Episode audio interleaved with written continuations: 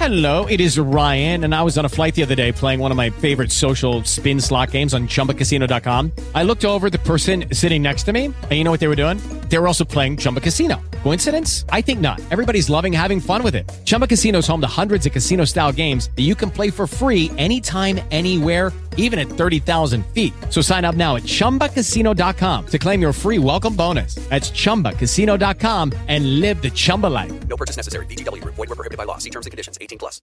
Lucky Land Casino asking people what's the weirdest place you've gotten lucky? Lucky? In line at the deli, I guess? Aha, in my dentist's office.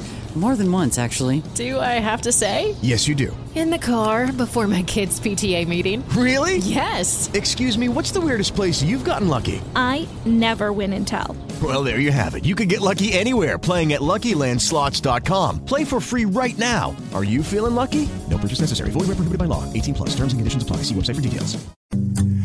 Way back on the radio dial, the fire got lit inside a bright-eyed child. Every note just wrapped around his soul, from steel guitars to Memphis, all the way to rock and roll. Oh, I can hear him playing. I can still hear cousin Bruce Morrow, uh, you know, I guess throw it to me or include me in the variety of the Children's Charity Radiothon. And on this Thursday, kind of a throwback moment, because as I mentioned on Saturday night, cousin Brucie has a new project. And that project is going to be now on WABC Radio, hosted, uh, of course, owned by John, John Catsimatidis. Well, cousin Brucie's back on the radio Saturday nights, and um, it, it is exciting to feel my circle again um, become more and more full circle, if you will, and uh, so you can find out more about it. But at 84 years old, he'll be back on terrestrial radio from 6 to 9 p.m. every Saturday night, beginning September 5th. So don't want to miss that. Uh, radio is going to have a bit of a conversation here because I noticed something over the weekend which I want to share. And it also involves my guest today, Kevin Lee Witt, who is an actor, a avid Yankee fan, passionate about every pitch and every take he shoots. We'll get to that uh, in that actor's career in just a minute. But uh, one other thing that's that's I have to say is that if you want more of my thoughts on Kamala Harris becoming VP, just tune to my August 1st, 2019 podcast after the debate, which Tulsi Gabbard brought up a lot of stuff, and that shot her to number one on Google. Yes, she was trending on Google, Tulsi Gabbard. But find out why. it has to do with Kamala Harris and uh, August 1st. And, and that's all I got to say on that, because I, I don't want to spend too much time but I do want to spend a little time on the idea of radio in 2020. What did we have in talk radio? We didn't have sports talk because all of that was speculation. Will they play? Will they finally play? Can they play? And then finally, and I was thinking about this because in early May, in early June, all you got was the coronavirus reports on every station possible. Then once July hit, finally started getting some sports talk. Started to see some spring training or, or summer camp. Started to see some football talk. Started to mostly see basketball and hockey as well. And here we are, August 13th. Everything seems in full swing. We've got baseball. We got another Yankees sweep this week at the stadium. Uh, Braves come in, get swept by the Yanks. We've got the Islanders coming back against the Capitals in the first game of their Stanley Cup playoff hunt. Uh, we've got the Nets actually playing off against the Raptors in the 2020 NBA playoffs. So all of a sudden, what we're hearing on radio isn't the dark, drab death totals. It's finally some good sports radio. I'm excited about that as we head into the fall.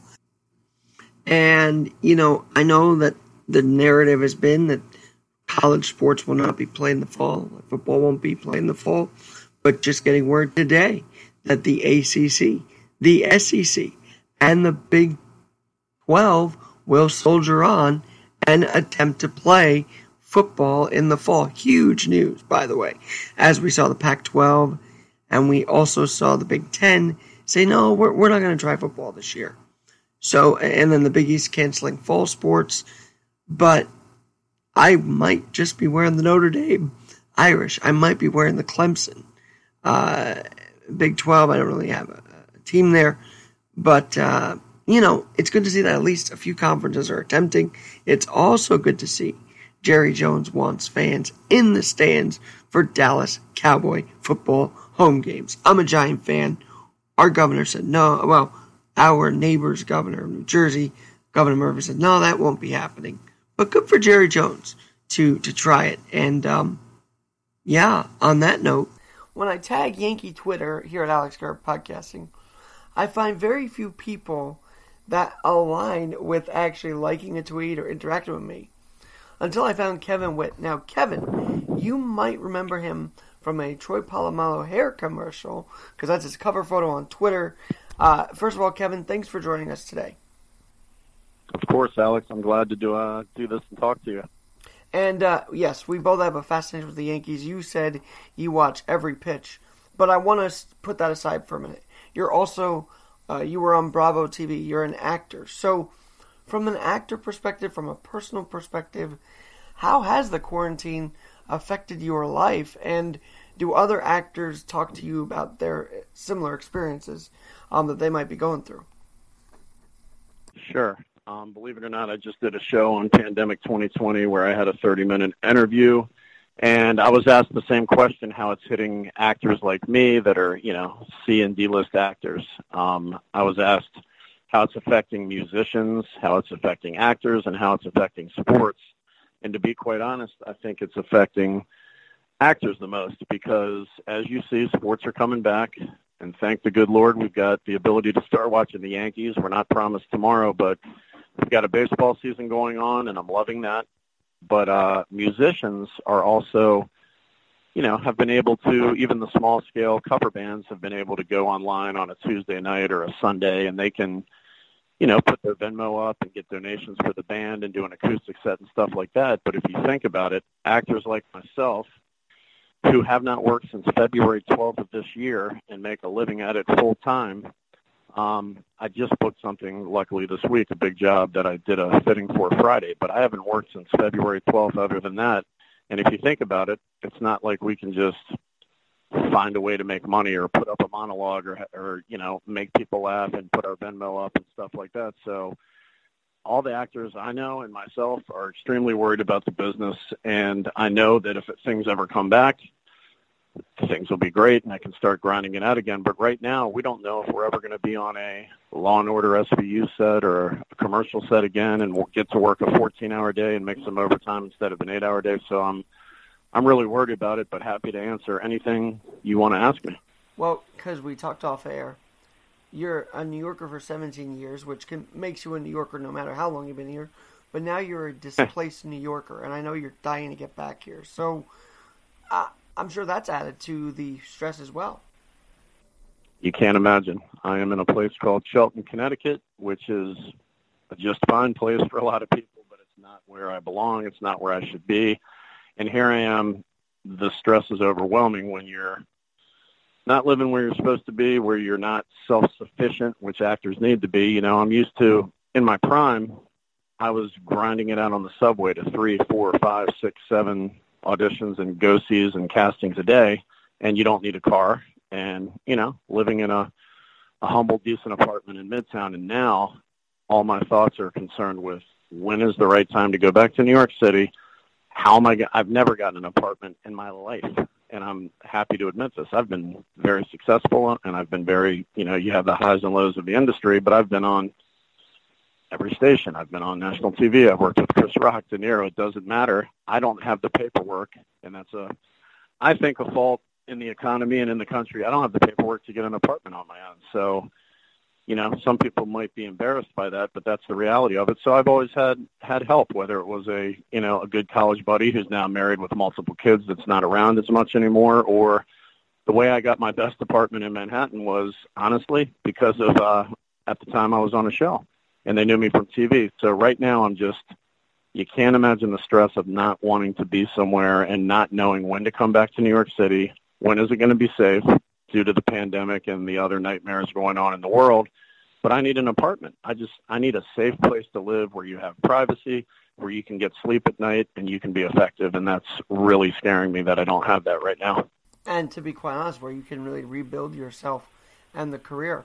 Um, would you say leadership here in New York? I don't know if you want into it or not, but is leadership scaring you from coming back, or the pandemic? What what is stopping? you? I'm not. Get, yeah, I'm not really going to get into leadership. I'm I'm just talking. What is stopping me right now? A couple things. Number one, we're just not. You know, there were a ton of productions before February 12th. I mean, we had. I don't know if it was 25 or 30 TV shows filming, and you know, I'm a member of Screen Actors Guild, and I have been since 1998. So there's a lot of non-union work, but I have to do union work, and all the movies, all the TV shows. New York was doing well. Everything was just so different before this pandemic started. So what's stopping me is a the safety and the coronavirus. I mean, if I was in New York, I'm like I'm a 6'3", 270 pound actor, which is rare. I need to eat like three, four meals a day. I don't know that it's. This has been kind of a blessing in disguise because I'm out here and I'm working out and I'm still applying for jobs and I'm just, starting to get the bites. I just booked this job for the NFL this week, but um, yeah, it's what's keeping me from there is a the safety you know, I don't want to come there with no work and have to go out to eat every meal like you do in New York, and just things are not normal there from what I'm hearing as far as, you know, the stores being boarded up, looting, safety, coronavirus. So there's just so many factors. And B, if I had work every day there or the ability to work, I would. But just judging by what I had to go through to walk in a production office on Broadway and do a fitting, I mean, I had to go through like seven protocols, sign like four release forms I'm worried that all my time in life is going to be sent, you know, spent getting my temperature taken and release forms for coronavirus instead of acting. It is uh, kind of crazy, right? A change on the set for sure. Now, let me ask you this: Are you? Would you say some people, when you did walk around the streets of New York, would be like, "Hey, I know you from here or from here"? I mean, you were on Millionaire Matchmaker on Bravo, and so did you get recognition just on the street, being out and about? Because that does Here's- happen in New York City. Yeah, here's what's crazy. We're in a we're in a city with just mega stars on every block. I mean, I lived on 52nd and 8th and 56th and 8th for the last 15 years before I was on the Upper East Side.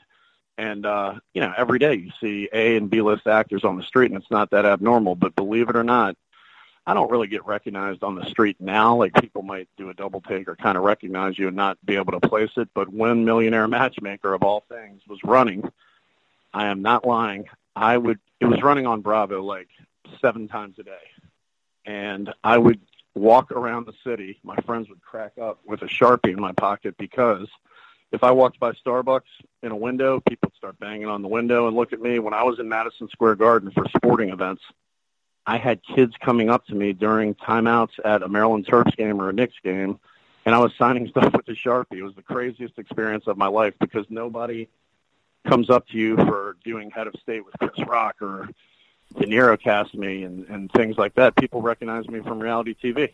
it It was is crazy. Kind of, it's it is it is fascinating, and um, so I'm sure obviously you have those memories. Would you say that got you through the pandemic? Like, okay, here's what I've accomplished already. I can get back to doing that. Has that got you through this whole uh, time?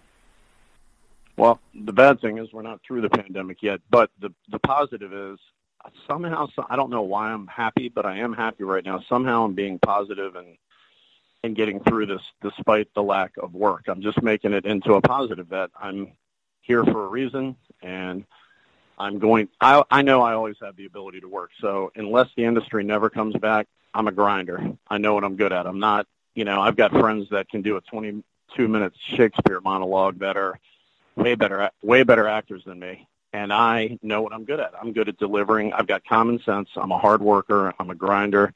Got a college degree. You know, I, I took a different route to acting, but I, I'm good at delivering like 30 seconds of dialogue for a commercial. I'm good at a couple pages.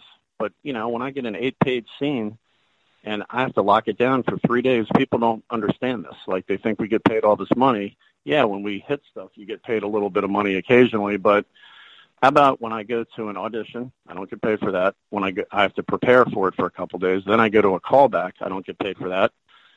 You know, it's there's just so many things that I don't get paid for when I'm working my butt off. The things I work the hardest on, I don't get paid for. And then you hit the lottery or you hit a Troy Polamalu commercial that's shot in L.A. You know, that's when you hit the jackpot. But that's few and far between. You know. Kevin, I don't know if you've been on. I don't know how many platforms you've been on during this whole pandemic, but on this one, I'd like to ask you how can the industry make it easier for actors that, as you say, prepare day by day for audition? And literally, their mind is so focused on it that even after they get a little anxious waiting for the result. So, how can the industry, I don't know if you want to say make it easier, but make it less stressful for you and other actors looking to make it out there? I'm trying to figure that out because I am more of I'm not a millennial. I, I still try to book. Uh, I still try to act younger. I I was a basketball and a baseball coach at a pretty big program at the high school I played at. I I act a lot younger than I am. I hope that I look a lot younger than I am, and I book work for the age range I'm a lot younger than, and I want to be younger than I am. So I'm not really a millennial. The problem I'm seeing with the industry now, and I don't know how we're going to correct this, is people that are less skilled actors that have the best setup and technology, you know, self tapes are a big thing now. I'm the kind of guy that wants to go to an audition, hand them my composite card, which is a modeling card for those that don't know, with like six pictures of you and a kind of a headshot on the front, but it shows that you can work with dogs, animals, females, whatever.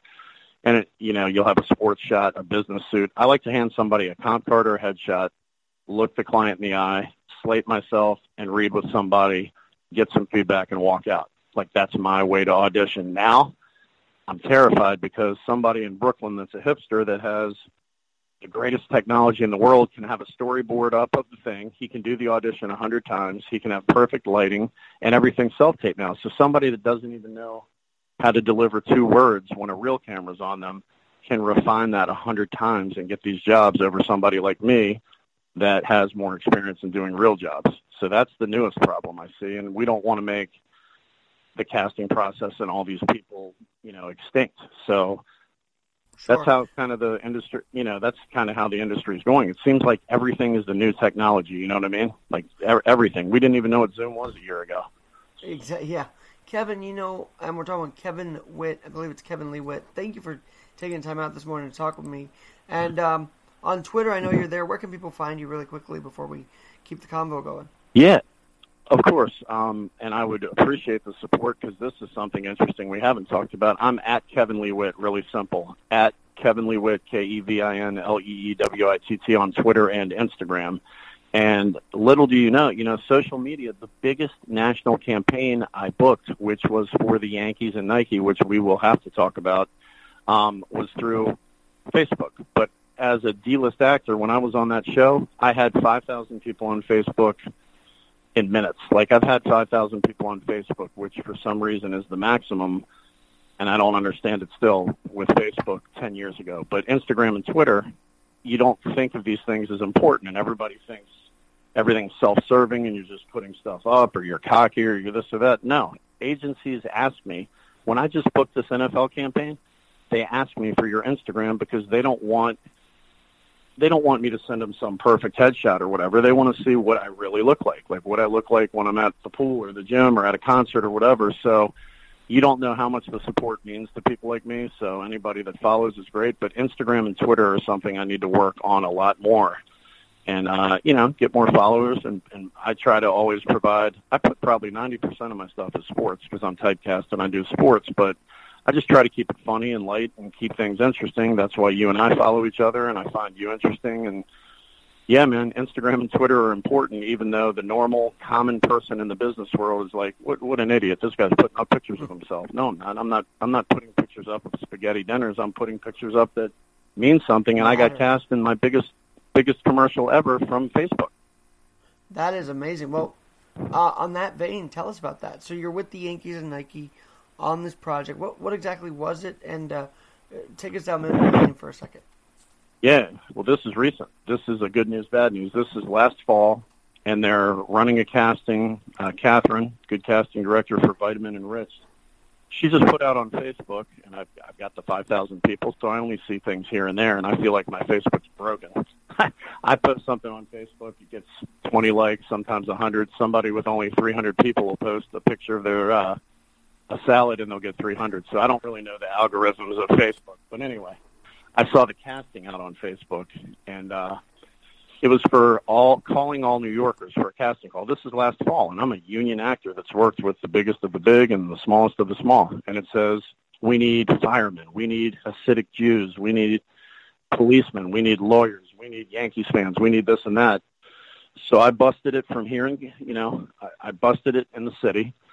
Had an audition, had a callback, was supposed to be a fireman, had my dog tags on, and I've played a fireman before. I typically get typecast into Secret Service, bodyguard, bouncer.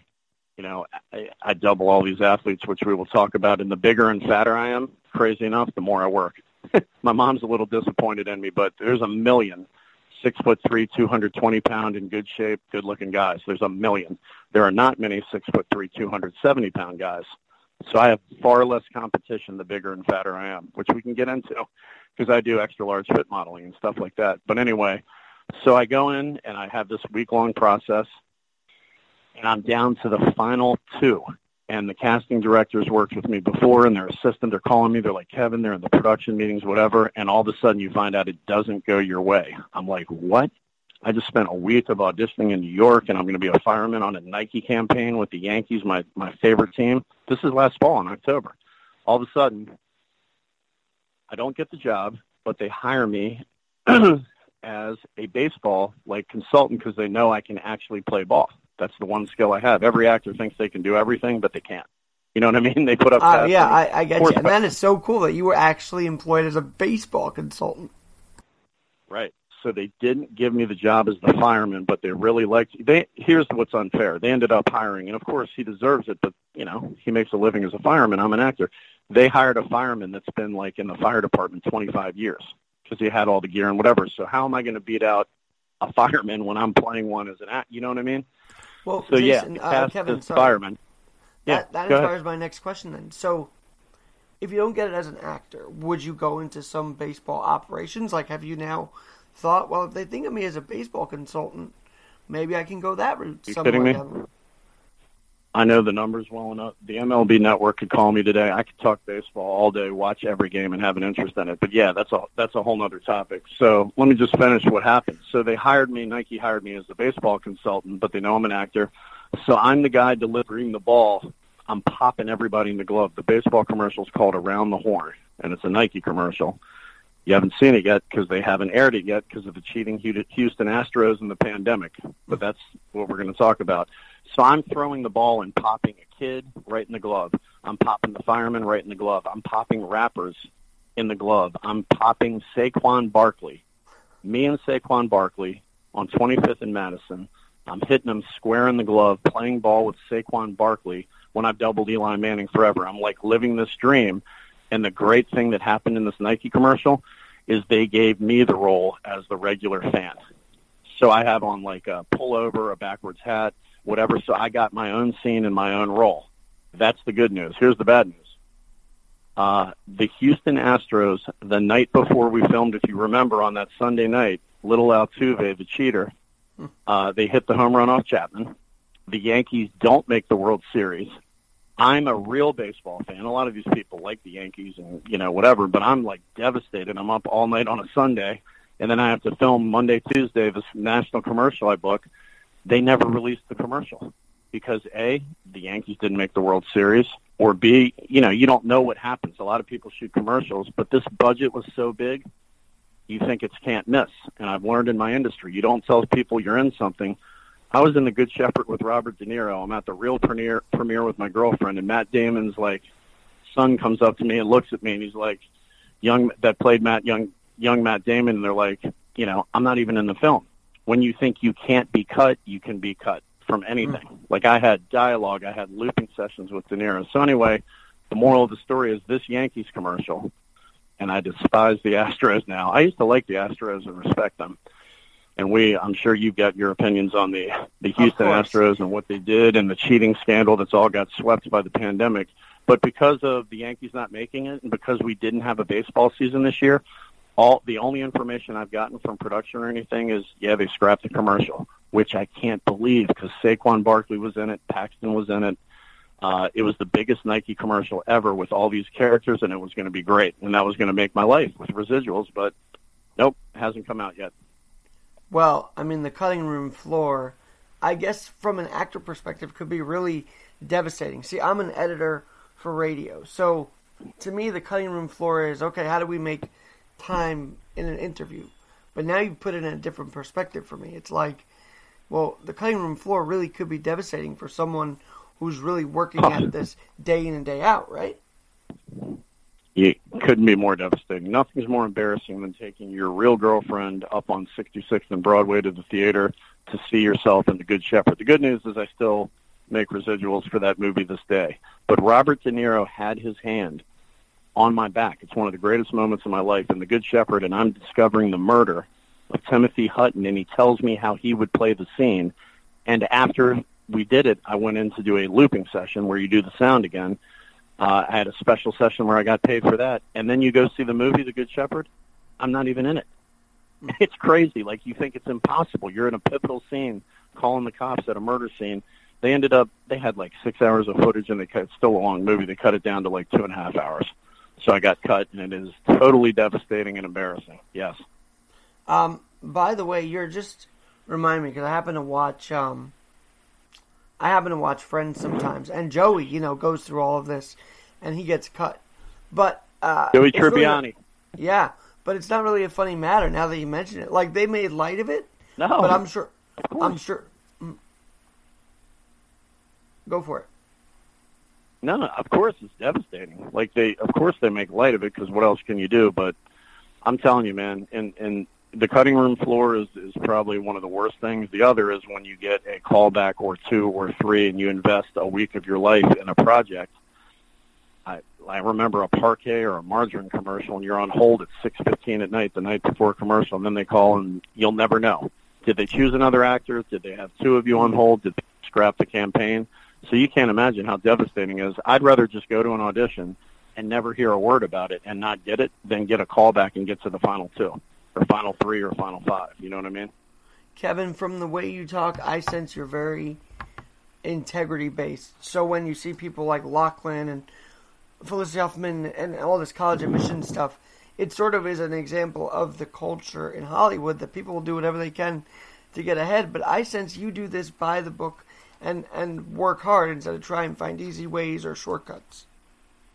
I'm really glad you said that because yes, there are. Uh, I've said it a million times. Whether it's dating, whether it's anything, nice guys finish last, and unfortunately, I'm from the South, and I, you know, you put on a facade. I'm a jokester and I'm a comedian. I do improv and I do all this stuff, and people take you the wrong way based on appearance and and whatever. But yeah, I, I am honest to a fault.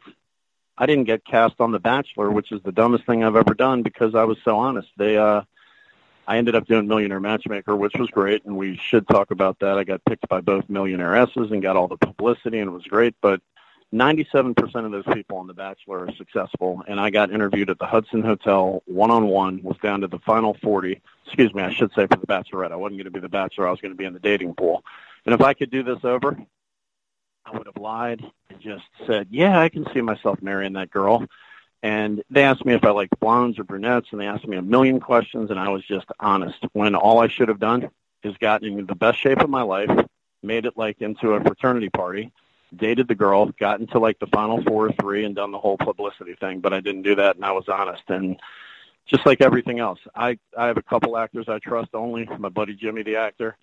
I'll give him auditions. He'll give me auditions, and we genu- genuinely want things for each other. But but 97% of actors you can't trust, and they're jealous, and they don't have the best interest for you, and that's what's really tough. Because being an honest guy in this industry in Hollywood, as you know, is really tough.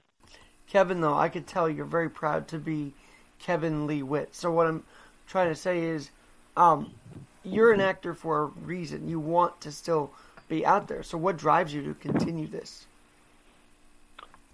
I would say, well, I got crazy enough, acting is probably my third passion, which is a weird thing to say because I love music and sports so much.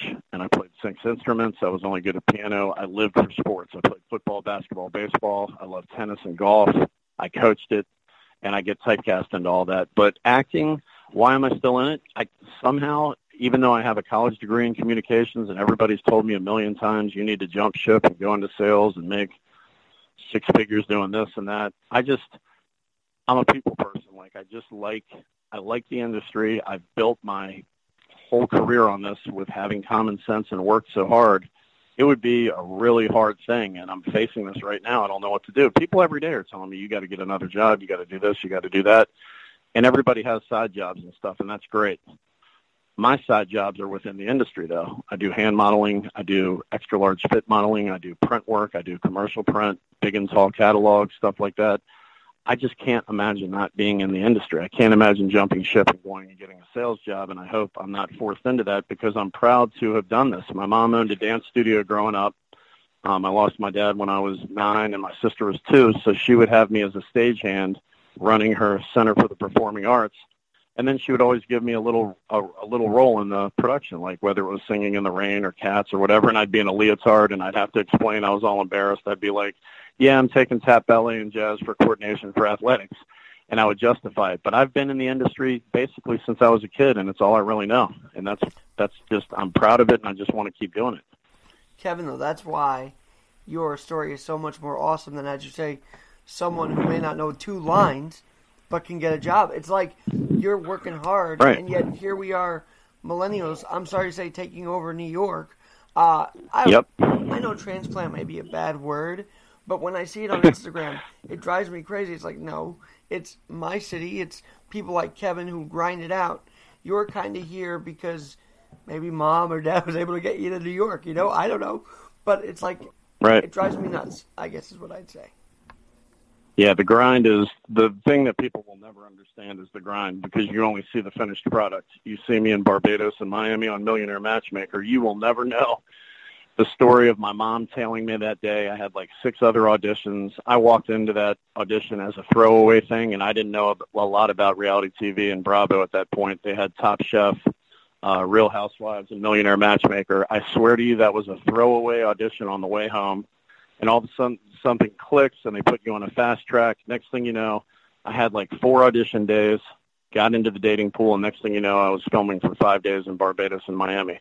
So just the weirdest things happen, but nobody knows the grind of those other four auditions I went to that day that I've obviously forgotten about that I have no idea what I didn't get that day. Like I'm up against 100 to 350 people that look at me every time I walk in a room.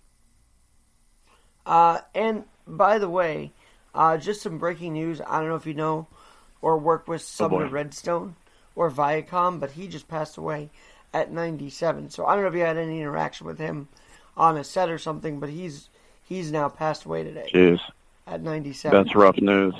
That's I'm sad to hear that. I've I've had a lot of interaction with a lot of people, and who knows that might be for you and I on another podcast another Yeah. time. But I uh, I've I've I've worked with so many. Unfortunately, you usually remember the bad people you work with because it sticks out, and I've got my stories. And and a lot of the people are good. I'm just telling you, most of the people in the industry are not necessarily honest or gentlemen or whatever. But but most people are nice and good, and the crews I work with and all those people are really good. I've got, you know, I've met a hundred famous people that are really. Eli Manning and Peyton are great. Troy Polamalu is off the charts, man. He's from Samoa. I got to eat with him and his wife on set and his kid, and then he's jumping over the line and decapitating Joe Flacco. And I love the split personality he had. You know what I mean? I got you. David, Yeah, David that, Cone is David Cone's amazing, and he like I don't know if you've watched David Cone, but he even follows me on Twitter. Like David Cone's a legend, and he's a great guy. I was his stand-in. I got to pitch in Yankee Stadium as David Cone. Jeter's a good guy, even though I don't know him that well, but I got to do some stuff with him. And Eli and Peyton are my bread and butter. Like I love Eli. Eli throws me his BlackBerry, loves better than Ezra. It's just everybody else jocking him and wanting him to sign. You know, I've never even I've got a million things that I'm in as Eli Manning. I am Eli Manning, except for his That's face. amazing. Like if you see my arm or my back or me breaking through glass, I'm Eli Manning, and I'm calming him down when he didn't get hurt for 17 years because they have me in a harness breaking through glass with Deion Sanders. it's crazy, but they're they're really nice guys. Like these people are nice, and it's everybody else that causes them to be to the point where they have to have a guard up. You know, all Yeah. the people on a commercial shoot want to sign football by Eli, this and that. Eli treats me like we're just normal, regular friends because I'm not trying to take 50 pictures with him. and remember, you know, this is a Peyton- this is a working thing. he and Peyton were raised in a way that respects everybody, right? So Archie just has really built up an amazing family, and Eli and Peyton continue that. And yeah, I could see Eli. You know, I went to a school for kids with disabilities in Long Island at Albertson, the Henry Viscardi School. Okay. And Eli Manning took time out to go to this fundraiser we had years ago. I wasn't at that one, but I saw pictures. So when these guys, and, and this is why athletes that demand to get paid for every game in a 60 game season, those athletes tick me off because it puts a bad light on guys like Eli. On, yes, guys like Jeter, who, by the way, you know, I have this connection with the Yankees, knew George Steinbrenner. I've seen, I'd see him almost every game after a game, like, you know, hey, great game, or we'll get him tomorrow.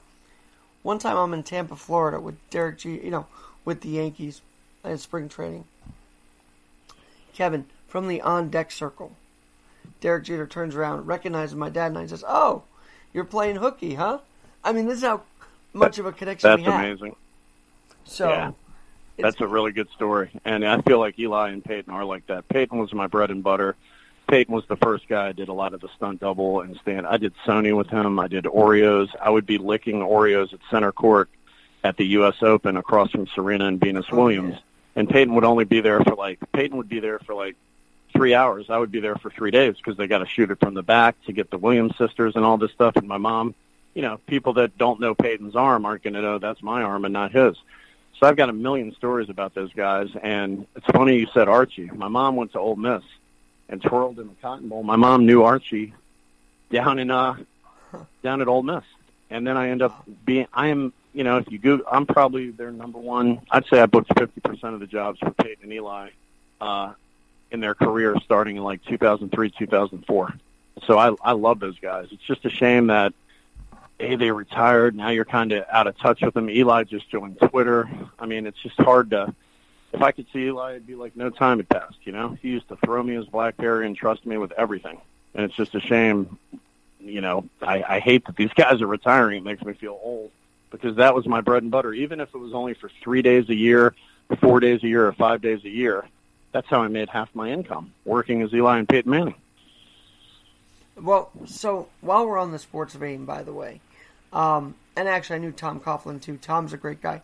But while we're on the sports vein, I don't know if you want to tell us what you did last night, but I heard you hit a homer, and I know that baseball has really gotten you through this whole crazy time. So yeah, tell us the impact sports is having on you during this whole process.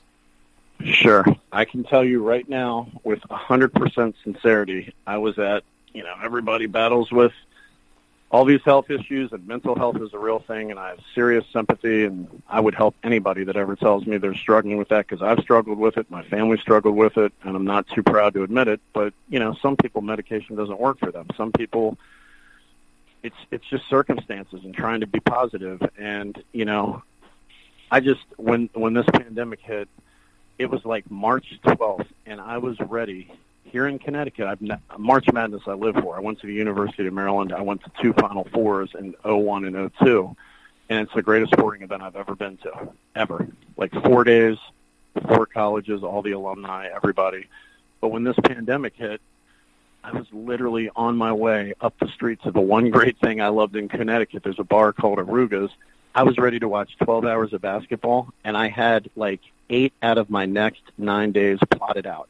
And all of a sudden, if you remember, at Madison Square Garden, which I used to walk to when I was living in New York, where I should be right now, they stopped the game at halftime, and all Oh, the yeah. conferences started canceling their tournaments. And my, dude, I got tears in my eyes. I'm like, wait a minute. So I'm stuck in Connecticut, haven't worked for a month. I'm during a pandemic. Everybody's unhealthy. People are dying. And I knew somebody that died every day for a while because of the they were on the crew, whether they were on the crew of Law and Order, and it, it was terrible. You'd see the things out of the 5,000 people on Facebook. Somebody would post something every day, and I'm like, okay, so sports are gone. There's no March Madness. There's not going to be any Masters. I, I just didn't even know what to do. So yes, baseball coming back and me playing. My I've been in the Broadway show business league since 2003. The Jonas Brothers. I've played with Tony Danza. I've drank prosecco with Marla Maples, Trump's wife. Whether you like him or not, she's a very charming lady, and uh, I've got a million stories and experiences with that. But my softball season was canceled this year, so I didn't even have the opportunity to commute, you know, commute from here into the city. Something I know. So luckily, my buddy Joe out here in Connecticut, I did get to play. I'm glad you mentioned that because we talked yesterday. But yeah, I got to play a game last night in Milford, Connecticut, where I've never, I know nothing about Connecticut, and I hit a bomb into the trees uh, last night, and we won like 19 to two. Oh, that is it. That is thrilling. You know, just swinging the bat is just so to make contact for me is just nice, but to have it go launch over the fence, that's that's even better. I'm sure. So. Yeah, it's a, and I'm really glad you told me that about Jeter acknowledging you and all, because he, you know, he's super busy, and I, there's been times where he's blown me off or not recognized me. So I'm just glad that he took the time and recognized you, and uh, and your dad, and talked about Hookie, and dude, he's the captain. He's the he's the greatest ever. So uh, I've got and it was pictures like of the, me the remembrance and like that the the carry seemed to show, so which was great. It was it was amazing. So Yeah, And then last and night- we both. Go ahead. We both watched the game last night. and I'm glad we got back on the uh, on the winning end of things. And yes, if I'm not on a, I always say if I'm not when the baseball playoffs start, it's just like March Madness for me. I I've enjoyed the other teams' games, but yes, I'm diehard Yankees since 1998 when I came up from DC. I was still living there. There was a campaign, and I'd love if any of your listeners are. I can't figure it out still. It was called like Ansky. What is Ansky? And there's a guy who has a Twitter handle about something like that. But these big fat guys painted Ansky on their body. And there were all these commercials we shot with David Cone, Hideki Irabu, all these great players. And that was like my first taste of the Yankees where I got to be Cone at the old Yankee Stadium pitching. And that's when I started loving the Yankees because they, to be quite honest, I'm from DC and the Orioles were terrible, but I, I did like the Orioles. They were never my favorite team, but the Yankees were paying me. So people would call me a traitor and all this stuff. I'm like, are you kidding me? You don't think I'm going to like the guys I'm working with, like Derek Jeter, and want them to do well when also the Yankees are paying me? And I got to film all this cool stuff. And I was in Tampa. I hit a bat. I hit a ball out of Legends Field, which I'm sure you know down in Tampa, where the Yankees really play. I hit a ball and up. that's where yeah, and that's where Jeter actually noticed I bat. was out of school. It was There you go. yeah. Yeah. So I got to hit a ball out of the stadium there with a wood bat in the game, and I've just had the greatest experiences with the Yankees and got to shoot a lot of stuff with them. And I just pray this this thing I shot last fall it might be, might be gone forever, but please, if they they got to bring back. It's called Around the Horn, and the premise is everybody throwing the ball around New York from a sous chef. I was with a sous chef, throwing it to him, throwing it to Paxton, throwing it to to a fireman, throwing it to every a Hasidic Jewish guy, throwing it to everybody. It was just it's an amazing premise for a commercial. now that you mention it. I think they refreshed it over the years, but I kind of remember that campaign. But uh, Kevin, did you ever meet Mr. Steinbrenner at Yankee Stadium during all this? No, I hate I hate that I haven't. No, I never. You know what? I think I might have seen him from afar at Legends Field or whatever. But the days we were filming the commercial at the Yankee Stadium, I never saw him. I never saw him. Well, it was probably an off day as well. I guess that was the thing. But no, Coney is another guy that's a stand-up player and a stand-up athlete. And you know, many people, and this is why I kind of want him on, have him on before the whole uh, season started. Because if you remember, he was the guy in 94, 95 trying to negotiate a season as a union rep. So I'm sure you, he looks at what happened to did now, and Tony Clark's a good guy, but it's just been a mess between Major League Baseball and the Players Union. So I really wonder what goes Oh, on in Tony's mind when he's been there. You know, he was in the midst of the 94 strike. He was in the midst of getting us back in 95. So I'm sure he's been following that closely too. I don't know. I got I got to figure that out. But um, Yeah, it's just weird yeah. how Coney, but Coney's a great guy. Coney follows people on Twitter. Coney announces the games, and uh, yeah, I'm just flattered that I got to be David Cone on the mound, and of course, he pitched the legendary perfect game. You can just tell he's a solid guy, with a smart guy. Now, this is interesting because obviously you want to be on set. You can't do anything via Zoom, right? So it's been amazing to see these talk show hosts do that, like Colbert and Fallon. I and all that. know, I know. But then you go to baseball, and Michael Kay has to have that same energy, even if he's not at the ballpark. It's amazing to watch these guys do it as if it's a regular game. I'm amazed by this. Yep, you're hitting on.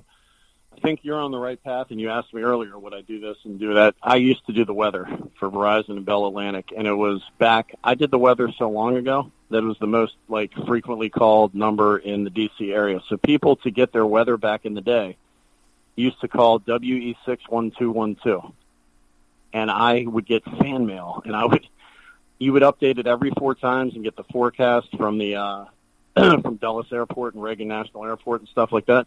But I used to relative humidity, 58%, winds out of the south, 10 miles per hour. The barometer's 29.97 and falling. And I'd say something funny at the end, like a tagline, like "Hold on to your hat."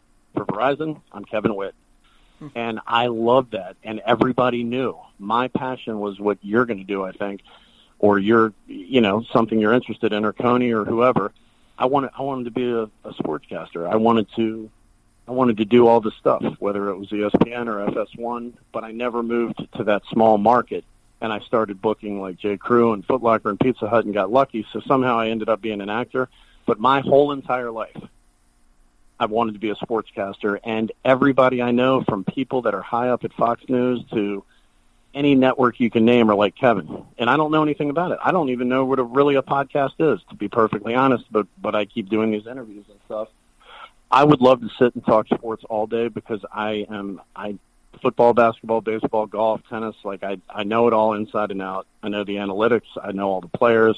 I work with a lot of the guys. I I would work for the MLB network tomorrow if they called me or one of these places and I would do it you know, with passion. Just like you're saying, Michael Kay and those guys, they're doing it with passion. I I just I live for sports.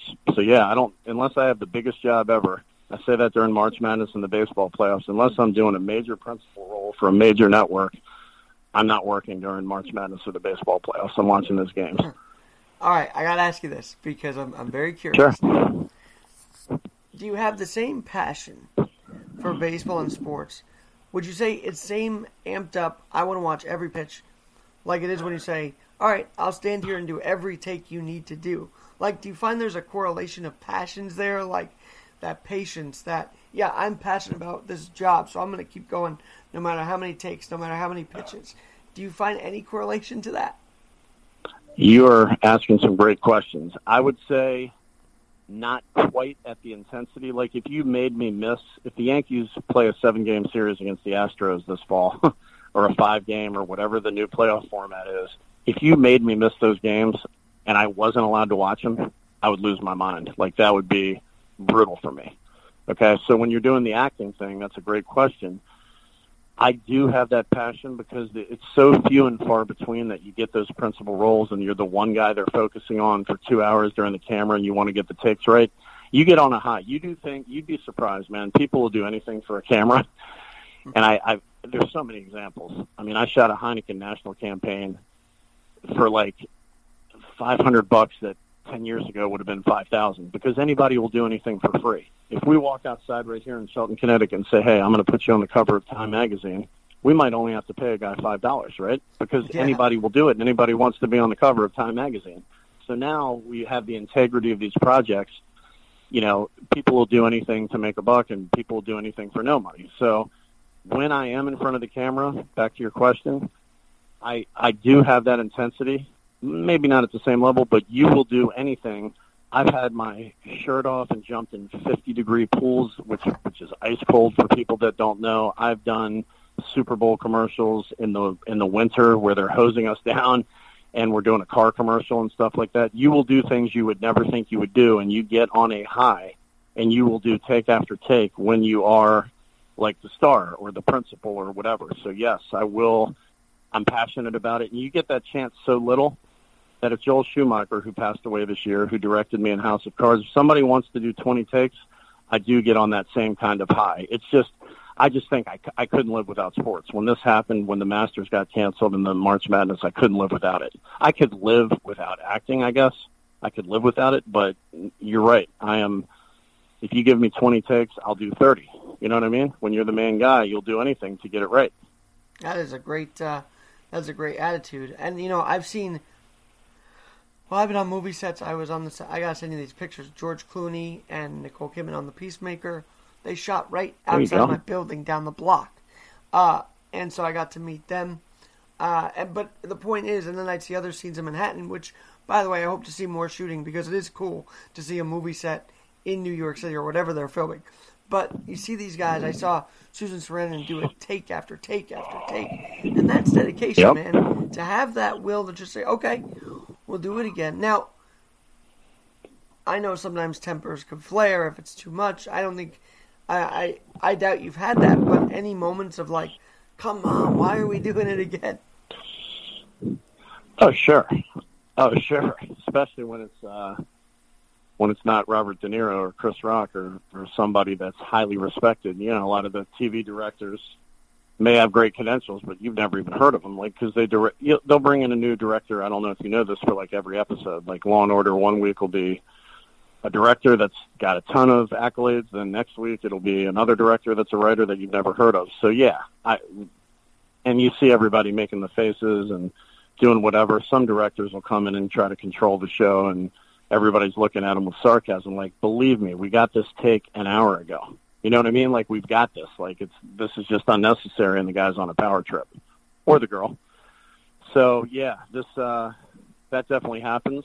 But my attitude as a hard worker and whatever, once I'm on set, you can keep me there for 15 hours. Like I don't care. I'd rather I'd rather grind it out, get it right, and I'd rather make the overtime, and I'd rather make the money. So I'll, I'll stay there as long as they want me, always. Well, I, I am genuinely genuinely wanting to have you back because you've you've opened up some more, you know, ideas to talk about House of Cards and um, Sure. and, uh, and and even female directors. I kind of want to get your take on that, but that could be saved for another podcast. You're not going anywhere. I'm not going anywhere, and I think we should leave the listeners up for a little more excitement to come with Kevin. That's what do you think? awesome. I think it's great. I'll uh, I'll join you anytime, and I really, really, really respect you and your journey and what you're doing, and people like me that you know.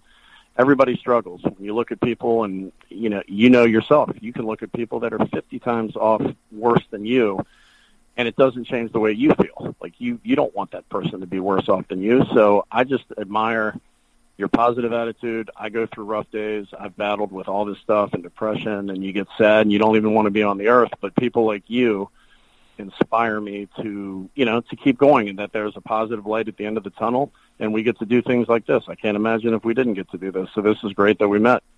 And I gotta say, so on that note, what's the future looking like? I know you just said you booked a couple. So is the future brighter than when we first started talking about the pandemic? I guess is my question for Kevin much brighter. Although I'm uncertain, and we can't predict if there's going to be a relapse, and we can't predict if there's going to be crazy people that aren't peaceful, that are not bad, you know, that are not good moral people that want to knock down stores and have unpeaceful protests. Like I can't predict any of that, but the future is way brighter. Like even this is just a nibble. Believe me, there's no production in New York yet, or my sole my sole purpose is to get back to New York City, have my privacy, have my life, and be okay. I want to be safe, healthy, live in a modest apartment, and just have a normal life and grind it out and make a living.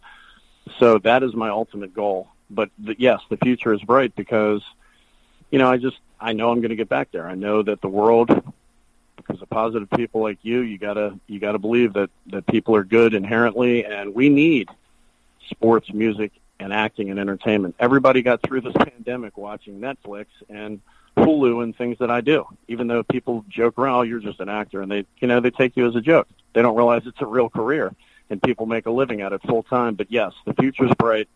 Just booked an NFL campaign. I had the fitting Friday in the city. It was really weird to be in the city for the first time because it was not normal. It's not normal not being able to go where I've gone for 17 years and sit in a restaurant or do anything. But I shoot it. Uh, they say tomorrow. It's either tomorrow or Friday. That's the other thing about the business. You never know. I'm up for a national campaign. I'm def- I've already booked it. I'm shooting it, and they still haven't told me whether it's tomorrow or Friday. But I will be in there. I'm shooting. I'm working hard, and yes, the future is much brighter than it was on March 12th when I didn't even really want to be on the earth anymore. So yes, much Well, more I'm- positive. Kevin Leawitt, I love this. I, I love your journey. I love hearing your story, and you seem like a really awesome dude. Hope to meet you in person when the city's back up and running more and more, and when you're able to come back down. But for now, on the NFL note, I'm playing the NFL on Fox theme to give people some hope that yes, that is coming back too. We're, we got some stuff. Let's hope.